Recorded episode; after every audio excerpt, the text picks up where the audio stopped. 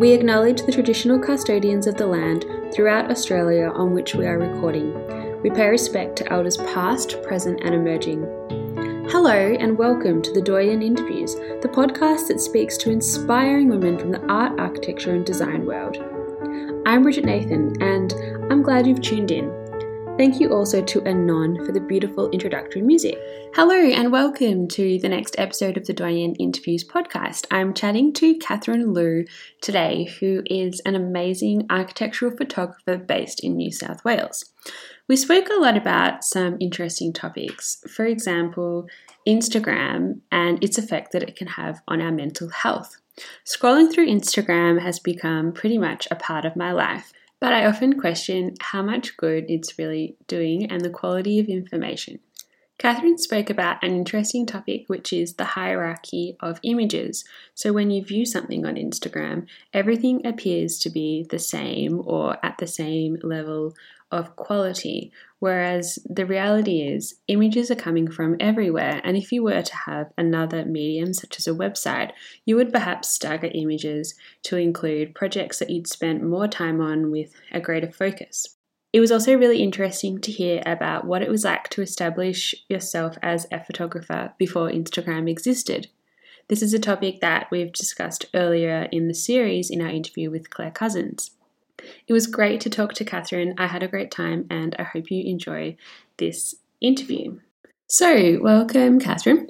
Thank you for joining me today. How is everything going in New South Wales at the moment? Um, what's your COVID experience been like? It's been uneventful, which is good. Not complaining here. I mean, I was just reading on Twitter about everything that's going on in Victoria, so I, I think we're pretty lucky here in Sydney. yeah, it's been um, pretty interesting recently getting into our second extended lockdown. I guess that's just the way it's going to be until we have a vaccine. It's just going to be up and down, lockdowns and no lockdowns. Um, I guess having a lockdown is better than being sick. So we went out for dinner the other night and it was such a novelty.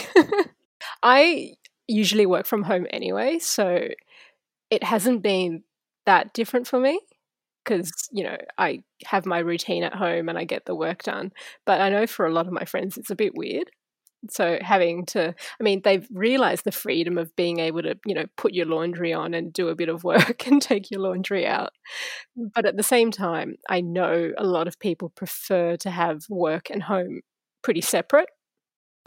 Yeah, it's definitely um, changed things up for a lot of people. Um, it would be great to hear a little bit about your career. Um, is it mainly architectural photography that you do, or are there other things that you photograph as well? So only architectural, so architecture and interiors, and that can go that can range from residential, public buildings, schools, retail, hospitality. I mean, museums, exhibitions. So it's really a bit of everything, um, anything and everything to do with architecture.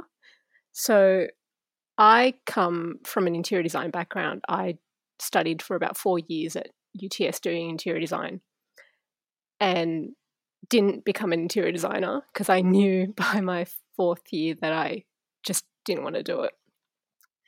Um, which was, I guess, pretty late of a discovery, but I found out regardless. And it was kind of funny because our year was pretty much a dud year, and I don't think many many people from year became interior designers anyway. So,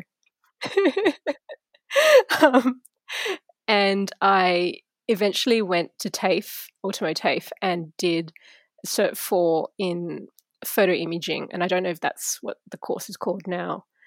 And again, and didn't finish it because I realized during those years at TAFE that they weren't going to teach me anything on architectural photography. And I pretty much straight up asked the tutor that question. And she said, not a lot of it's going to be studio work, which I wasn't really interested in. So I figured instead of spending the next two or three years there, I'd just go out and try and find some work. Wow. Um, what was that process like, starting your own thing and moving into photography? I think anyone in any creative industry would, you know, go through the same struggles where it's not a straightforward career it's not as if you studied law or accounting or something and you have your resume and your grades and you you know go up to an office and you apply for a job kind of thing. So no one to be honest like no one cares about your scores or your grades or what honors you got at uni. They only care about your portfolio. And in order to have a good portfolio you need work so it's kind of this it's kind of this vicious cycle of where do you start right um it's it took me quite a few years. I mean, it took me a long time to eventually work full time as a photographer. I I assisted a lot of photographers at the start, and uh, you know, ranging from obviously architectural photographers to advertising to weddings, and it was a process of elimination for me of figuring out what I didn't want to do, and then I kind of got down to architectural photography, which I quite enjoyed. Um, so that was an interesting process in itself. And as I was assisting, I was also trying to find my own work. And I also had all these day jobs like admin and retail just so I could pay rent and have grocery money.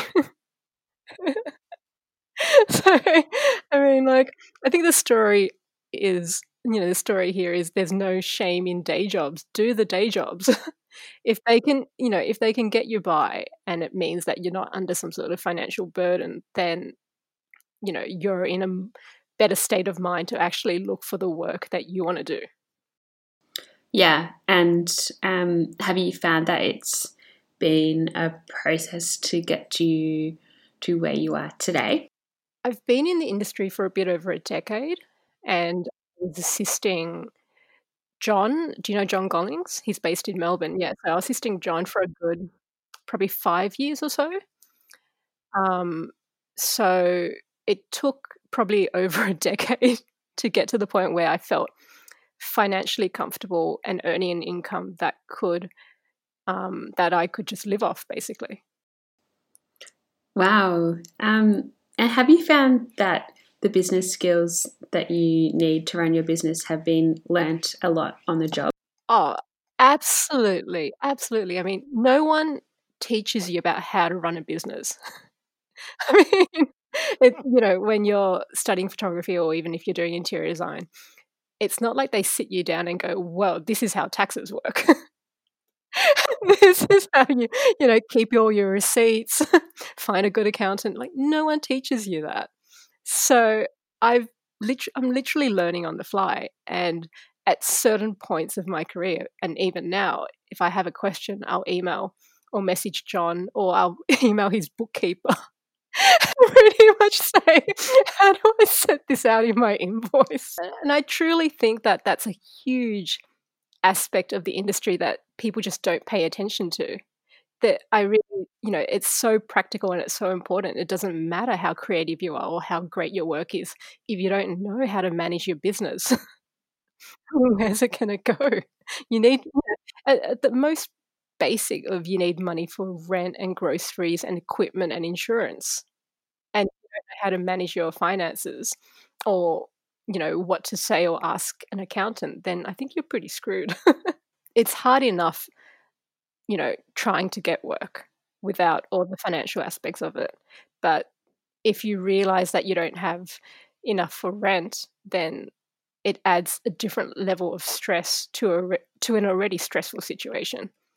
And I think a lot of people, you know, and this is again coming back to day jobs. Um, I guess the idea is not to take it so personally just because it's a day job. It's no, it's not a failure in your career. It's not a failure in your work. A day job is a day job. Yeah, I totally agree with that. Um, and is it uh, as well a lot about forming a network and knowing who to talk to um, and building up those relationships with potential clients? Like, what was that kind of process like? Oh, I had no network. no network to start off with. And remember, there was no Instagram.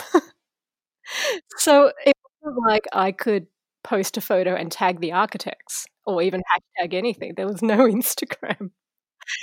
and, and I was not a, you know, I knew nothing about the architecture industry. Um, I basically bought a whole heap of magazines, looked through the work and the architects and the photographers who are involved. I emailed the photographers to ask them for assisting work. I emailed the architects asking to shoot their projects for free.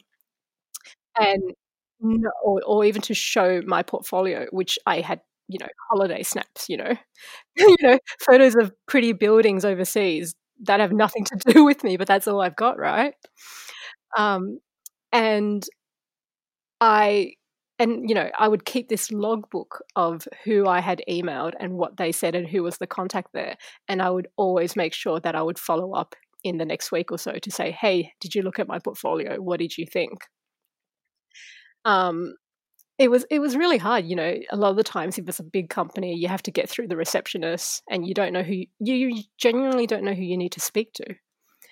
Um, and at the same time whenever i saw an interior or a building that i thought i could practice on i would take a photo and i would you know slowly add that to my portfolio which was on flickr by the way. I didn't have a website it, was, it was on dodgy flickr and no Instagram, no website. And I would print these photos out and have some sort of semblance of a portfolio to show someone. And I was really lucky in the sense that, you know, John was the first person who said that, you know, sure, you know, he'll use me as an assistant because it was cheaper for him to have a Sydney assistant than to bring a Melbourne Melbourne assistant to Sydney. So I was like, hey, I'm cheap, you know, use me kind of thing. and then and then that worked out. And at the same time, I had a few architects who obviously saw something in the photos that I showed them and said, sure, you know, here, take photos of this small project that I have. And um, Hannah Tribe was one of them, one of my very first early clients who decided to take a chance on me when I literally I had very little to show for myself.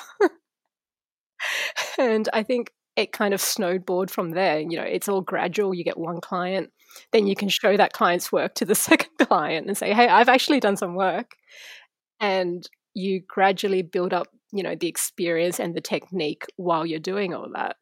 But it takes a while. But now, it, you know, now I feel like it's a lot easier because everyone uses Instagram. If they see that you've shot for one particular client that they know, then they'll probably hire you or at least email you for their next job. Mm, that's interesting to hear you talk a little bit about Instagram. Um, I know we spoke about it before this interview started um, in terms of you know questions and themes. I'm really interested to hear about your thoughts on Instagram. Being a professional photographer, it's a tool that everybody is on at the moment to take photos and to share images.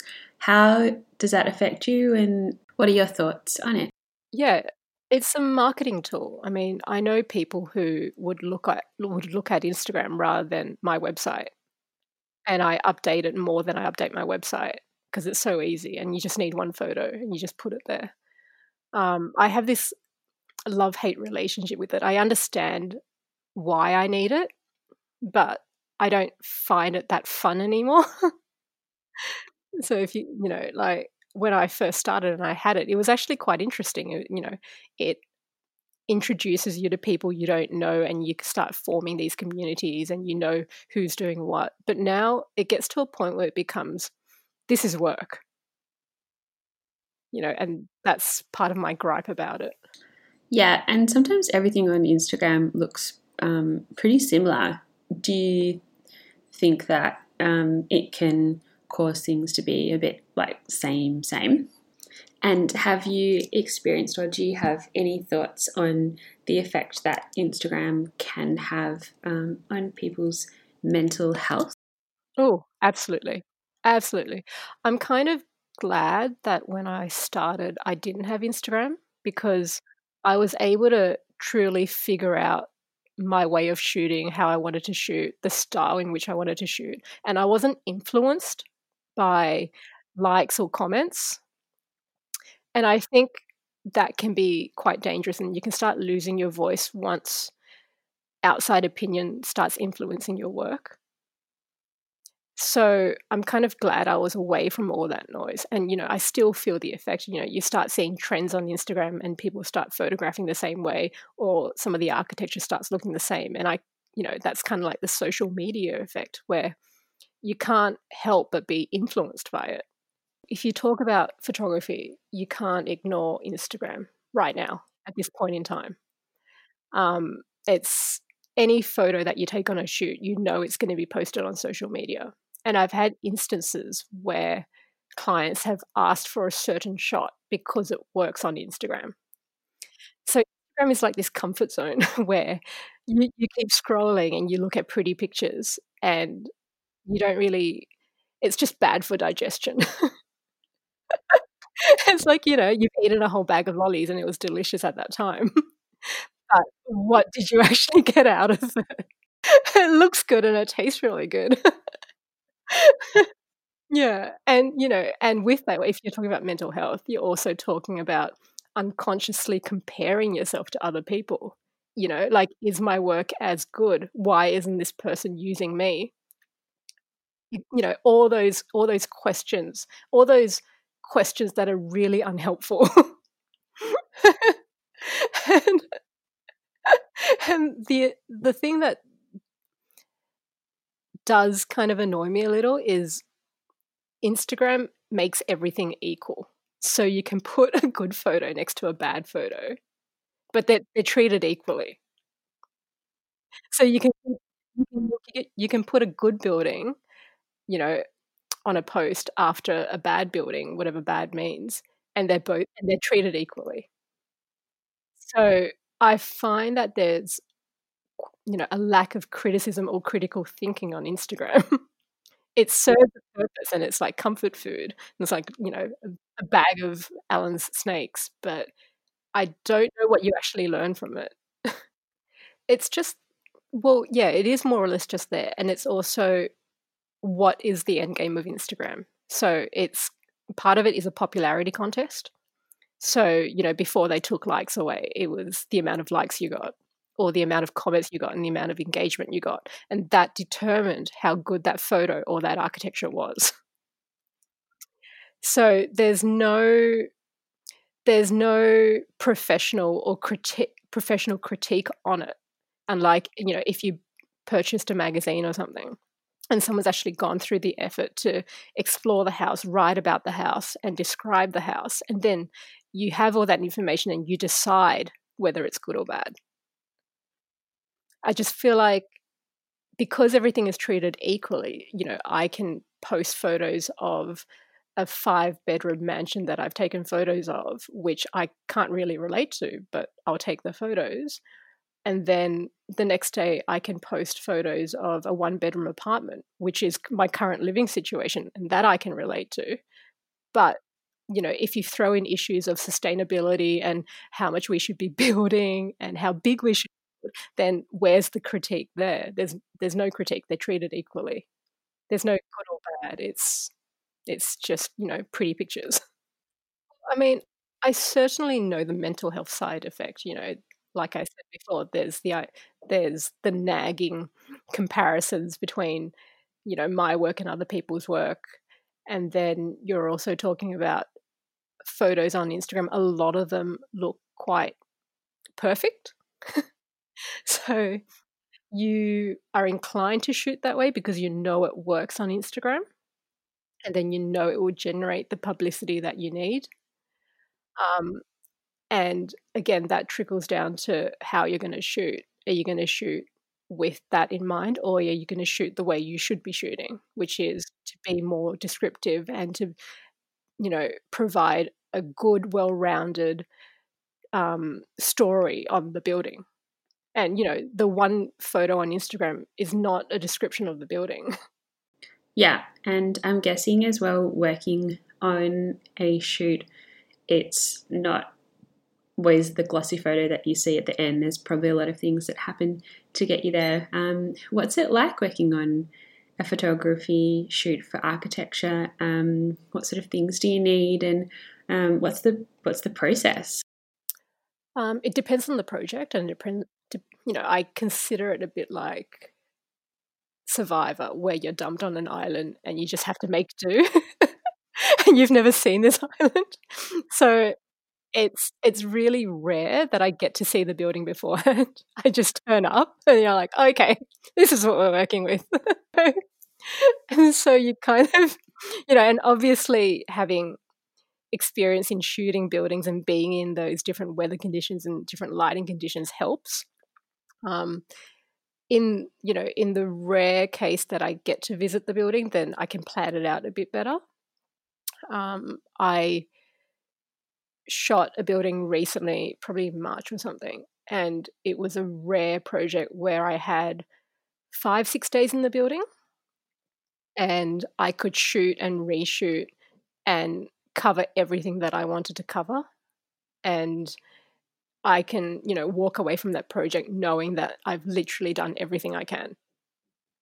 And most of the time when someone books you for a half day shoot, you're there for half a day and, you know, the sun, you know, sets earlier in winter and so you have less daylight hours. So you've really just got to plan your day and prioritize the shots that you need to do and just be really flexible and just keep checking the weather conditions. So, you know, there's no I guess there's no hard and fast rule to do it, but the one guiding principle would be keep checking where the sun is. and just work with that. mm, yeah, that's some good tips. Um, have you found as well that it changes um, the way that you view and experience space? Definitely, and I and I find that I'm a bit more critical about it as well. Um, you pick up a sense of what works and what doesn't pretty quickly. it's it's and, and you know it comes in really handy if you're um, in a hotel or you're looking at floor plans on realestate.com.au or something, you know, well, that is just bad planning. so it's helped in that sense, you know, on an in an everyday sense. And I am actually a lot more aware of the more tactile things things like sound and you know smell and you know how the you know the textures of a building you know, these are things that I do unconsciously pick up on. And it's a good reminder that whatever building it is in the wider context, it's a building in a community. And, you know, you've, you're always looking at how this particular building relates to the rest of the street. Yeah.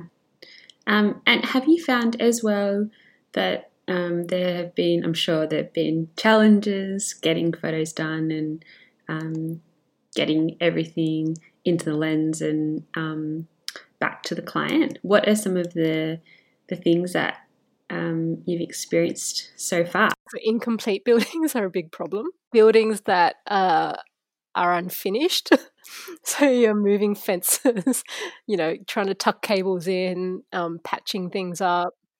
The floor's dirty because the builder's just left and they haven't cleaned the floors. The only reason why you'd want to shoot an incomplete building would be like handovers the next day or something, or awards coming up, and they need to shoot it there and then.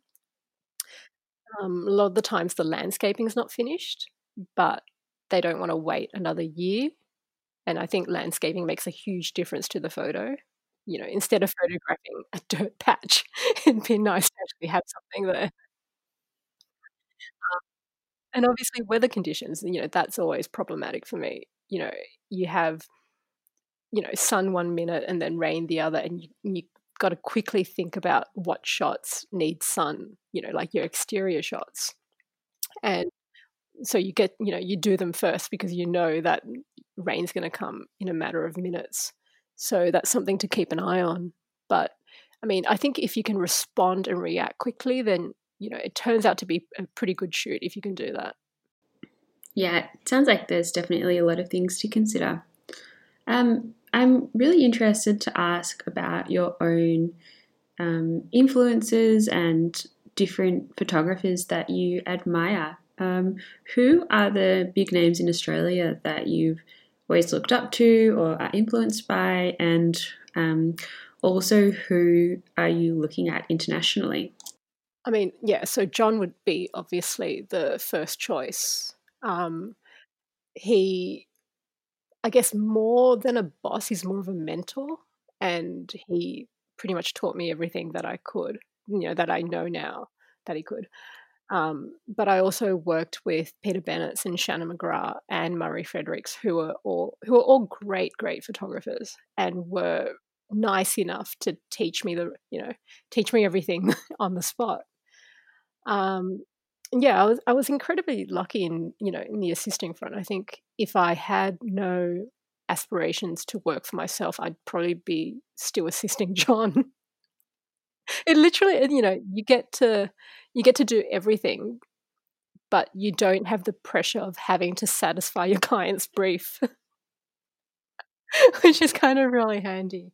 Um, I think internationally, um, Hélène Binet is really, be- you know, does beautiful, beautiful work, and possibly one of the few female architectural photographers who are out there, you know, that who has a name that people recognize. I mean, it's such a, you know, like architecture, it is a male dominated field. So the moment I, you know, see that there's a female architectural photographer out there and I'm like, oh my God, who is she? Let me see her work. hmm. Why do you think that the numbers um, of female or um, non non male gendered photographers are lower um, in your industry? I don't know. It's like you know, architecture. Like architecture is a male dominated field. A lot of the Australian architectural photographers came from architecture, so the network was already built. I think, as with you know a lot of the industries right now, we have a problem with diversity. we have a problem with um, not enough women in the field, not enough people of color in the field. Um, it's something that takes generational change, and it is changing, which is good. But I think there's a common misconception that the interiors are mostly shot by women and the exteriors and the big public buildings are still to be shot by men. And this is just my personal observation, and I have no data to back this up. but maybe because I'm obviously one of the few female architectural photographers in Australia, I'm more aware of these things and I am more critical of these things. Um, but if you look through the awards entries, which is a pretty good indication of who's doing what and who's shooting what, um, at least from what I've observed, a lot of the commercial projects are still shot by men. So, again, I have no data to back this up. and do you find um, that to be intimidating? Maybe 10 years ago it would be intimidating because you know, 10 years ago I was younger and I look quite young as well. So a lot of people think I'm straight out of uni. Um, so it's not intimidating now because I've, in a sense, confronted those battles. So, you know, I've had clients that weren't pleasant to deal with before to the point where I had to pull out of the project because I didn't want to work with them. But this was, like I said, very early on in my career where I didn't have enough experience in dealing with that. And I didn't know I didn't know what my boundaries were. So I was frustrated and intimidated that um, I was put in a situation where, you know, the client was putting me down and no one defended me. no one in mm-hmm. the room defended me. And I was and I was too young to know too young and too inexperienced to know what to say and how to say it even though in my head I knew what to say. I think right now my my perspective on that is a bit different because I do have the work to back me up. I do have the experience of dealing with clients to back me up, so I find situations like that not intimidating but rather I get angry about it. I basically need to have my voice heard. And if you want to call that empowering or if you want to call that in, you know empowering or an improvement to my previous situation then fine but i guess the point of me saying all this is to let if if there are younger women who want to become architectural photographers, then I want them to know that you know you can have bad experiences, but you learn from it and you grow from it, and you end up paving the way for yourself and other people. Coming back to that story of just my horrible client experience, at that point in time, I had assisted John for a few years. So I knew what I was doing. I had, you know, I had the experience of backing me up. I knew how to take a photo and how to take a good photo. The problem was they didn't like my photos, which was fine. But it was the way he communicated that that really irked me. And when I told John about it, his first reaction was, "Did you tell him who you who you've assisted?" and I was like, "Oh no, this is my own battle. I can't just name drop you." I think that that was definitely a learning curve for me because I think through that bad experience, I figured out what my boundaries were. I figured out how I didn't want to be spoken to and what, you know, what speaking to someone respectfully sounds like or doesn't sound like in that instance. And so I know that in the event that I'm ever put in that sort of situation again, I will know what to say and I will be more confident in saying it. So I think that's the, you know, that's the bit of good that came out of that. And I think it's also, you know, looking back, it's an indictment on their company culture as well. Because if one person is speaking to another person like that and no one speaks up for that person, then I think that tells you a lot about the company culture, which I don't want to be a part of anyway. You know, like in my head, I was always like, you know, be polite, be respectful, be good to the client, do the work, and you'll get to keep the job. But there are some jobs that you just don't want anymore. And walking away from a job was a big thing for me back then because I didn't have that many jobs. Mm, but, you know, like I said, you know where your boundaries are. And once someone has crossed it, that's it. Yeah. And I think you also end up with clients that you actually want to work for because you've filtered out all the bad clients anyway. but you kind of go, actually, no, I enjoy my work more because of the people I work with. And I think that's a better relationship. And that's something that actually does last and does produce better work if the culture is good and people are treating each other respectfully. Like each time I've worked with a client, it's always like, I have my idea on how I want to shoot something, but I want you to tell me what you're thinking as well. Because I can't read your mind. do you know what I mean? The last thing I want is to finish the shoot and the client goes, Oh, did you do this, this, and this? We're like, No, you've got to tell me from the outset. I want to hear the opinions, I want to hear the ideas, and I'll see what I can do with it. But I need to know. I definitely need to know. And have you found that um, where you are now in your process um, in terms of being a professional photographer, um, has it changed a lot um, to get you to where you are today? Probably in the last year or two, I've worked slower than before. because when I started my career, I was, you know, didn't really know what I was doing, trying to find the ropes. So the process was quite slow. And then you get to a point where you're pretty confident in what you're doing. And so you end up working a lot faster and it's a lot more efficient now I'm at the point where I'm working slow again because I need to find, I guess, a different point of view. So, you know, John would always say, you always need to try and do something different for each shoot or try and push yourself in one way or another. And it's easier than done because how do you do it? like, how do you push yourself? And so, in the last, you know, last year or so, I have to satisfy the client's brief but also my brief, which includes just trying to see the building in a different way or trying to shoot the interior in a different way. And a lot of the times it doesn't work because a lot of it is just experimenting. But when it does work, it works really well. so I think that's just encouraged me and it's um, reinstated my faith in the process that if you make the mistakes and you're experimenting, you will eventually get somewhere that's good. I don't think it's talked about enough that mistakes are actually really important.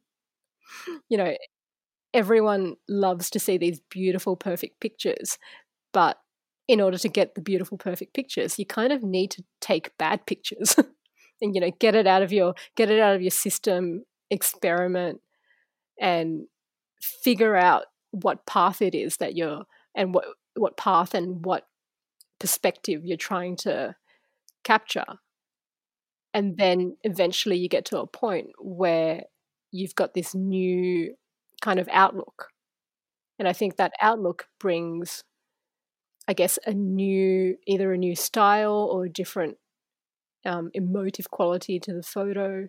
But i guess that's what pushing yourself means. It's getting out of your comfort zone and making the mistakes and knowing it's okay to take a bad photo to get to a good photo. Hmm. Pretty wise words, Katherine Lu. that sounded a lot deeper than I intended, but that's pretty good. I'm quite proud. I'm quite proud of myself now for saying all that. um, yeah, it's so cool when you're just thinking and that sounds pretty good. Um, oh, Katherine, thank you so, so much for your time today. I've um, really enjoyed hearing about your career and um, also seeing your photos online. You've got some beautiful shots. Um, and yeah, hopefully I will get a chance to work with you at some point in the future. Um, and yeah, thanks again and good luck with everything during COVID. Not a problem. Thanks for listening in today. I hope you can join us next week when we chat to Simone Bliss from SBLA, the landscape architecture practice which she's a director of. We created a series of outdoor rooms that were directly connected to new and old buildings so that people could, you know, come outside for their break and sit in that area and feel like they've got an edge to their back um, and surrounded by landscape and, and then with time start to move into some of these bigger spaces and and um, socialize with with other people. Um, so you know, there's there's larger group tables. There's a barbecue area. Um, there's places for outdoor eating, um, and it's just it's sort of you know built from the the building out um, in terms of that layering of experience and, and confidence.